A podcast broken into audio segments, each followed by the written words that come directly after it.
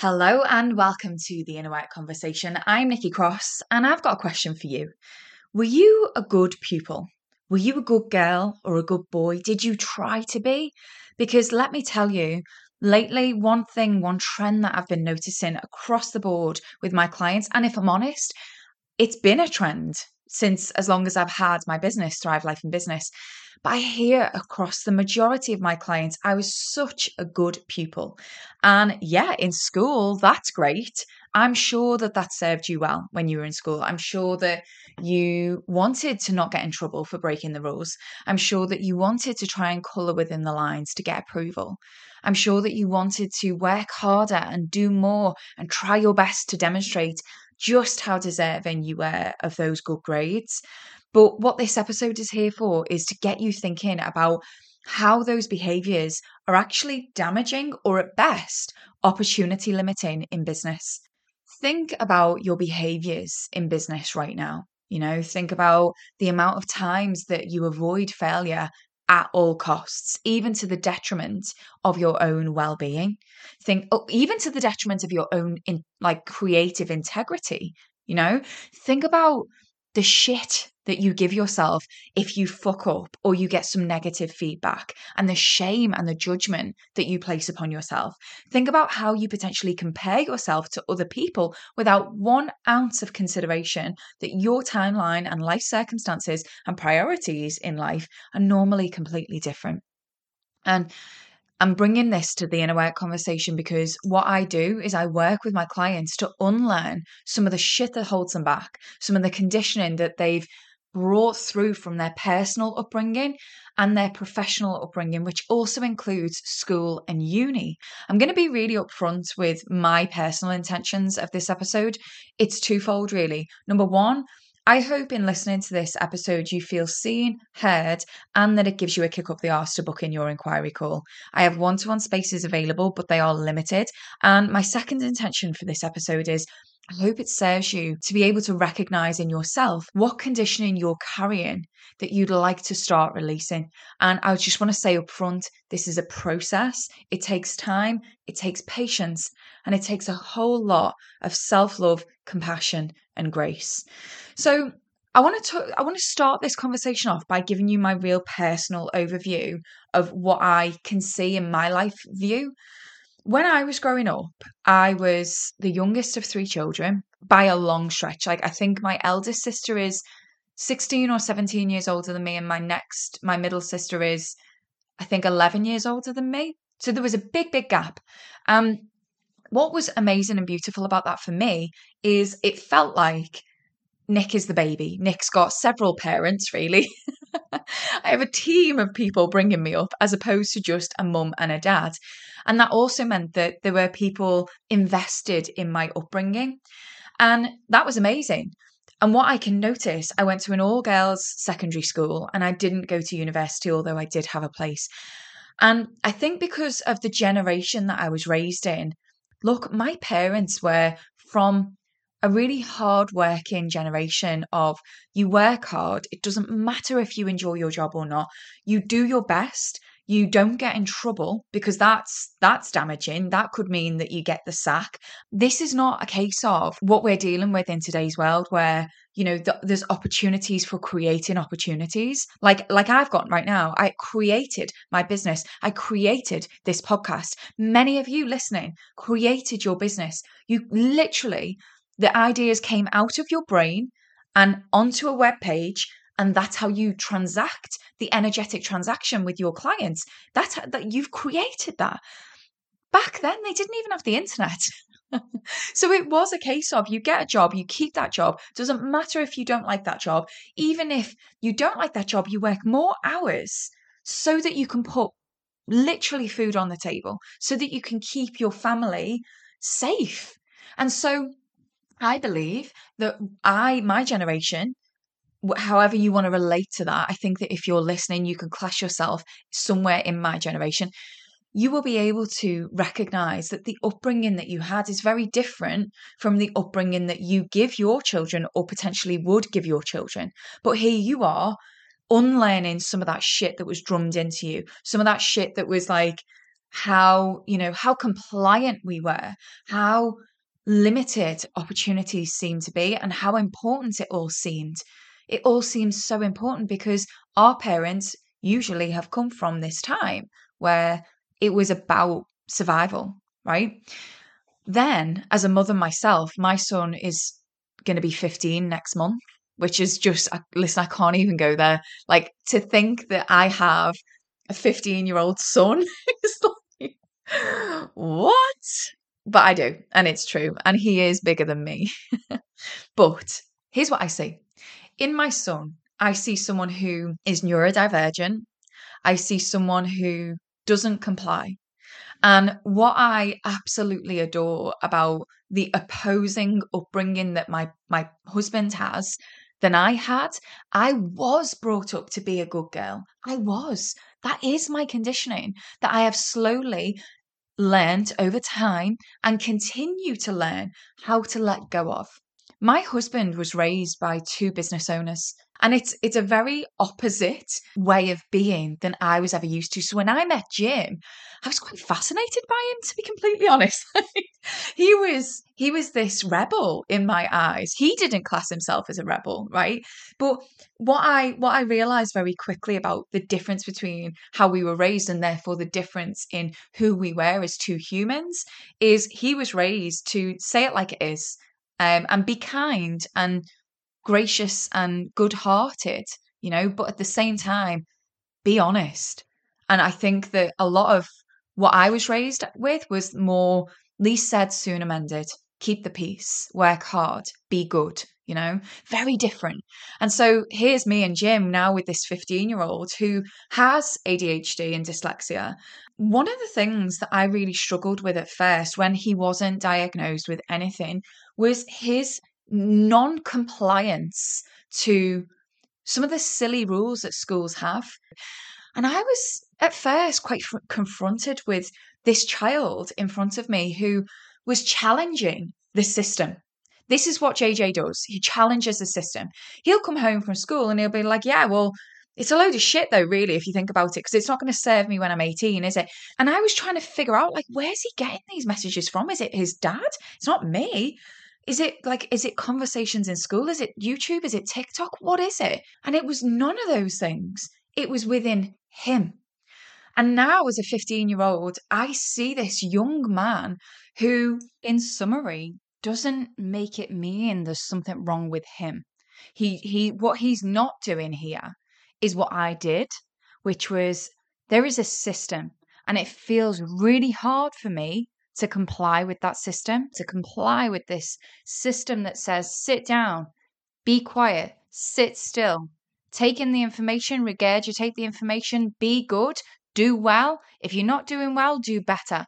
And sometimes when we don't feel like we sit within that system or we don't we don't align with that system, we can make it mean like there's something wrong with us. We are inherently not good enough because we're not meeting the expectations of this system. We're not complying. What's wrong with us?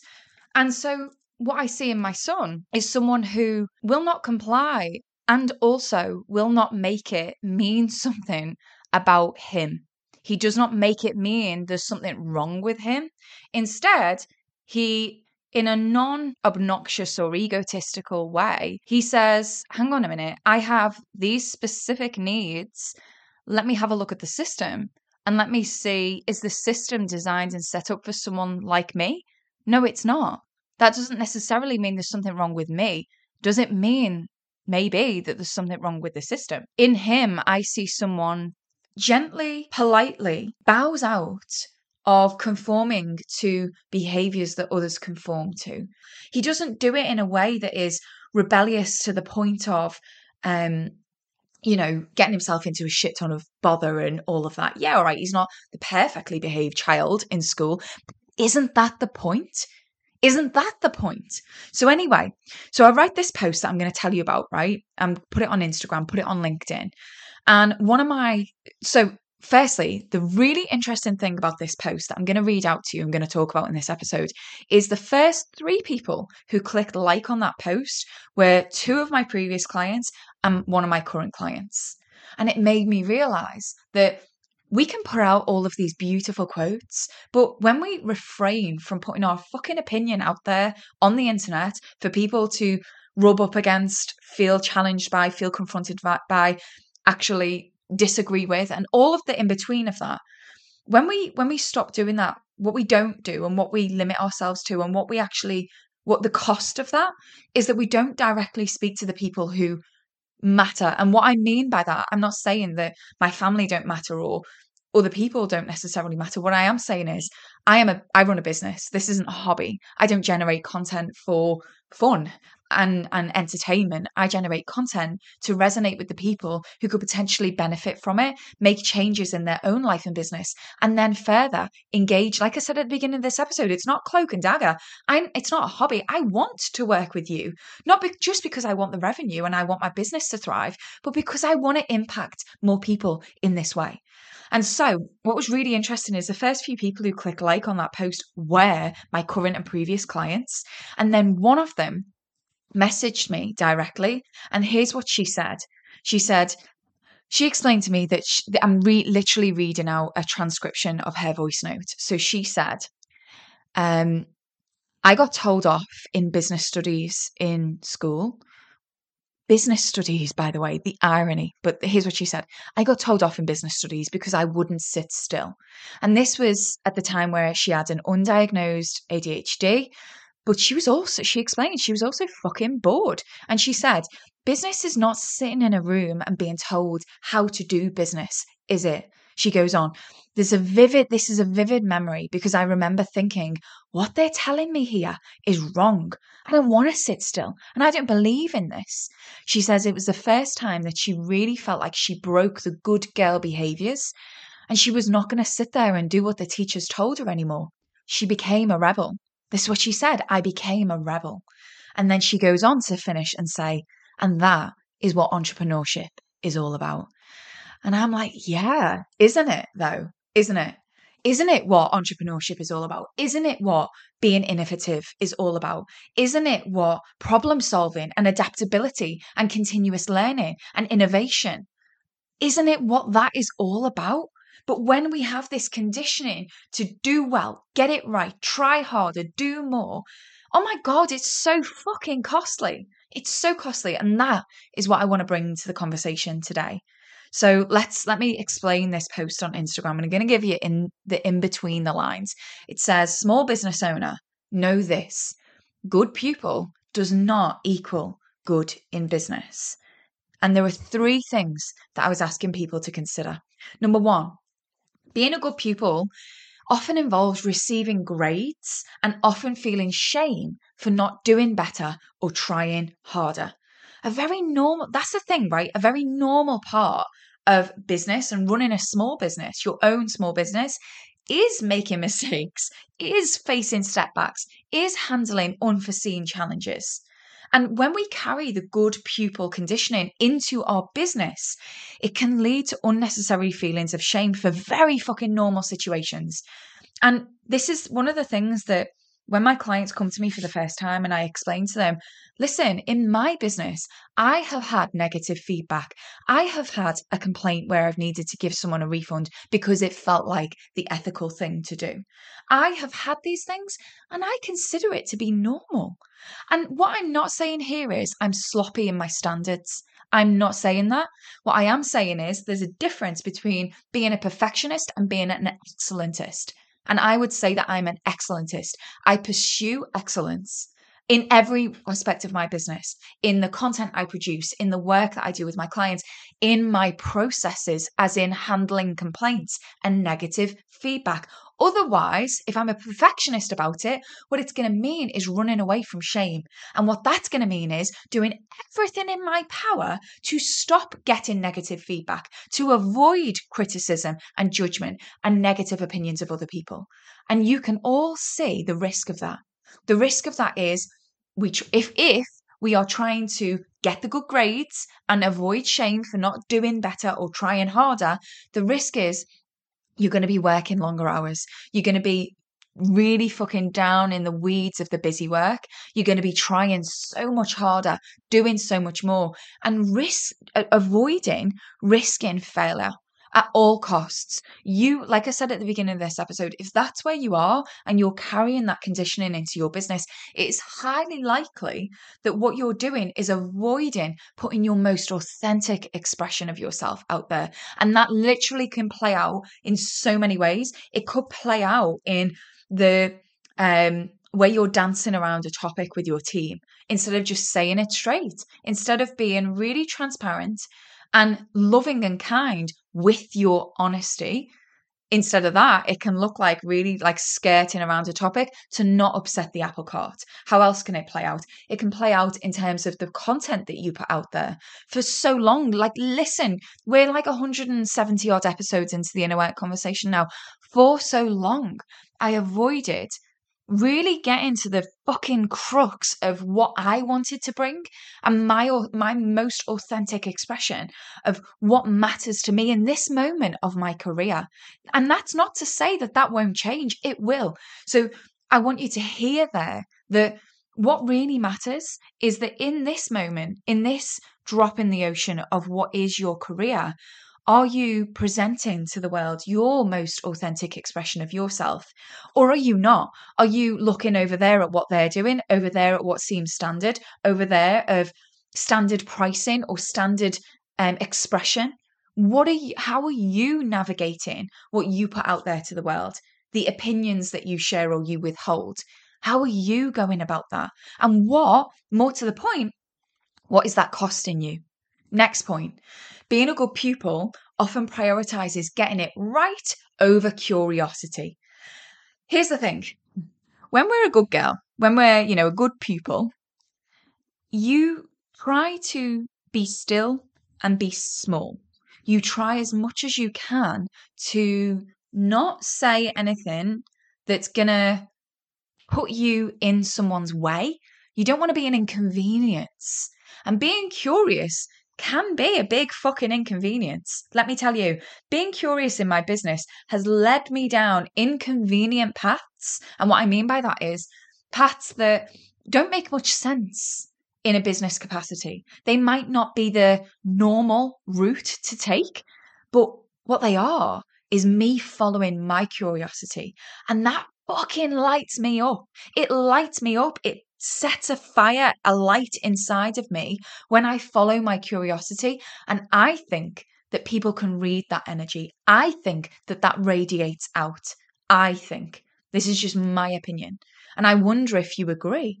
I wonder, like, I sorry, my post goes on to say, being a good pupil often prioritizes getting it right over curiosity. Being curious often involves going against the grain, challenging the status quo, daring to do it differently. As a small business owner, valuing yourself only for getting it right limits opportunities to innovate, adapt, and grow. And the risk of that is you stick to the way it's always been done because it feels safer, in inverted commas, as opposed to cultivating your unique ways of doing things. I remember when I first launched my business, and I remember going on Instagram for the first time, really for the first time, and seeing all of these other people who seemed to do what I do. And there was like there seemed to be just like this standard way of doing things, standard packages that I didn't understand what the jargon meant. I didn't know what a mastermind was. I didn't know what a program was. I didn't know, like, I knew from my learning and development career the difference between a training session and a workshop. I knew the difference between a coach and a mentor. But when I went into this, pardon me, let me just take a sip of my coffee. Wait there when I went into this online world, it was apparent to me that there were standard ways of doing things. And I often look back over the past few years and wonder to myself, what would be different about my business had I have not been introduced, had I have not introduced myself to social media? What would be different? Because it's so fucking easy to fit in and to do things a standardized way as opposed to the way that you know is right. So, for example, now I'm fucking curious. I'm so curious.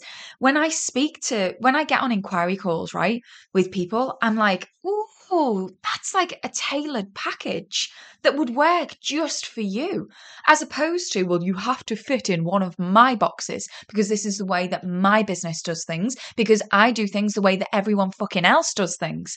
No, curiosity says do it your way. Curiosity says do it differently. Curiosity says innovate. Curiosity says that problem that you're having in your business isn't necessarily a weakness within your inherent nature.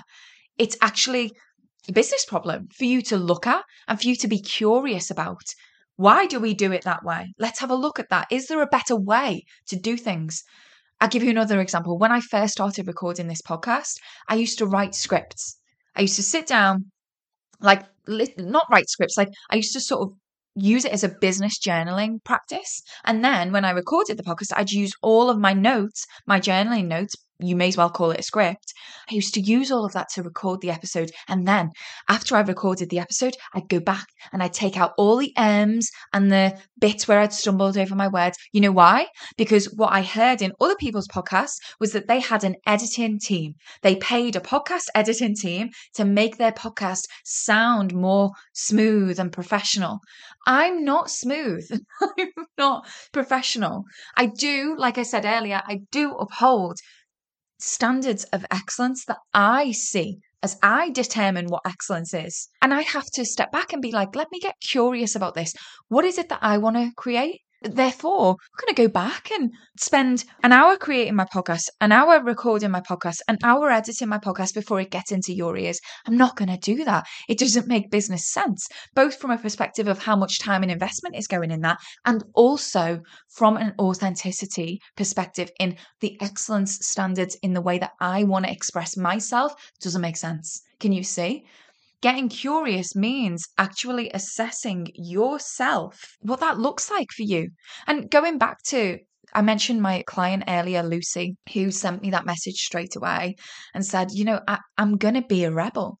And it takes a lot to stand in your own firmly in your own ground and be a rebel in that way. It takes a lot. And so, if that is where you're at right now, know how much bravery curiosity takes, know how much courage it takes to do things differently, to dare to stand out and go against the grain.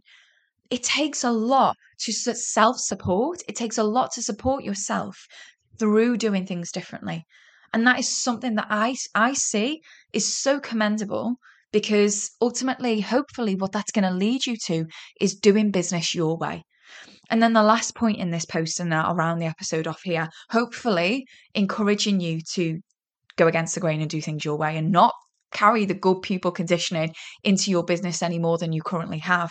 The last point that I made in this post was being a good pupil usually means respecting authority more than respecting your inner authority.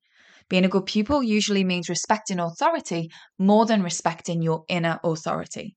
Think about it. Like when you were in school, it's the teacher or the dinner lady or the dinner guy, right? It's it, you you look up to and you respect them over what you, yourself and and we have to in ways to keep us safe you know if the fire alarm goes off and the teacher says get out the fucking building and you say no then your bum's going to get burnt isn't it so there's good reason for that but when we, again, when we carry that conditioning through up until our adulthood, it's when it can start to become an issue because my post says in business, this can lead to waiting for permission and validation from others before you feel confident enough to go ahead. And more importantly, it can result in you undervaluing the inherent wisdom that lives within you. I have seen this time after time after time. My clients they wait until acknowledgement and they seek the validation even from the wrong people. How many times, think about it if you're listening to this and you you class under the same sort of bracket as one of my best fit clients who is a small service-based business owner who's ready to create change. Think about how many times you've turned around to a friend or a family member and given them an idea that you were fucking pumped about or you presented your work to them and, and they just went, Oh yeah, but have you thought about this? Oh yeah, that that's fine, but it's not gonna make much money, is it? Or oh yeah, well I, I I think you're overpricing that. Would people really pay that? How many times has that happened to you? And it's take it's like you've had this raging fire that you were able to hook stuff on and melt marshmallows and it was really warm and amazing and you were getting energy from this fire and someone just come along and just poured some water over it. Now it's just a sizzling mass of fucking ashes right? That happens and that happens because what we're doing in those moments where we're seeking permission or we're seeking validation or affirmation yeah that's right go ahead we're seeking that from outside of ourselves instead of giving it to ourselves first. What I'm not saying here is, and I had this chat with um, one of my current one to one clients in response to this post. What she was saying is, you know, the- theoretically, I get it. And she says, I think for me, it's connecting the feeling of knowing in theory and actually knowing inside and being okay without the external validation bit. And I just want to comment on that. I require external validation. We all do. We're fucking human beings. External validation feels great. It feels great when someone invests in themselves and does so through paying me for the fair energetic exchange of my services. That's validation. It feels great when my best fit clients click like or save my posts or respond to my posts and be like, fucking hell, Nick, that hit the mark. It feels amazing when I get a podcast review where someone says, Thank God for this podcast. It's in my ears when I'm pottering around and it's making such a difference in my business. Thank God for those times because sometimes they're the things that when my inner self doubt is roaring really loudly, they'll just come along at that right time and be like, Don't worry, it's working. It's it's adding value. It's happening. I need that too. But the difference is I don't anymore. I don't need it to move forward. I don't need it in order to create that podcast. I don't need it in order to help me decide my pricing strategy or my positioning on my website. I don't need it to do that. It's just nice to have afterwards. Do you see the difference? One is I will wait for permission and validation until you tell me it's good enough, or until you tell me it's worth it, or until you tell me it's safe to go. And the other is I'm fucking going and I'm validating myself from the inside out. And it will be so nice to receive that validation backwards. There's a difference between the two. And so I don't want you guys to wait. I don't want you to wait to be good enough. I don't want you to wait till someone says, that's good, go. I don't want you to wait your turn. And I think that it's so costly. Yes, out there in business, but it's costly in here. Every single time that you hold back your most authentic expression of yourself. You hold back on pricing yourself what you truly can stand by as the value that you add, the, the energetic exchange that feels right for your service. Every time that you do that, it's like you just chip away at your own self trust. You chip away at your own inner authority. And it's in there. That inner wisdom, I'm telling you, it's in there. All the answers aren't in there have to learn things. This is like a whole we could go into a training needs analysis, right? There are things, so knowledge, skills, behavior. There are things that I don't know that I have to go and learn. There are skills that I can't do that I have to go and cultivate, that I have to go and get good at. There are behaviors that I'm not yet um, a master at that I need to cultivate daily. But what I'm saying here is there's a voice inside of you. You know that there is and it is trying to communicate with you. And every time you seek that validation or permission outside of yourself before you prioritize what you think, you chip away at that inner wisdom. And that is fucking costly. So, going all the way back to the beginning of this episode, if you if you can identify through maybe school or university or the way that you were brought up or your corporate career, even, if you were brought up to colour within the lines, to play by the rules, to not get too big for your boots, to all of the things that I've mentioned in this episode today, I genuinely hope this episode is served just by way of a opening in your perspective perspective and a widening in what you believe could be possible for you. Because it is possible to unlearn some of the shit that holds you back and keeps you stuck so that you can get meaningful shit done. And I mean meaningful shit. I mean the, the stuff in business that you desperately want to do, that you feel there's just something pulling you back, the stuff that you want to express, the dreams and goals that you want to go after and achieve. the ways that you want to authentically navigate your business. That's what I hope has been unlocked in this episode for you. And know that, like I said earlier, it's a process, right? It takes time to unlearn some of this stuff. And for that reason, I just want to remind you that it is a process. It does take time, it does take patience, and it does take a whole lot of self love, compassion, and grace. And if you're ready to be supported with that, my doors are open. The link to inquire is in the show notes. Otherwise, please never forget, I am always cheering you on, and I really do hope that you are cheering you on too.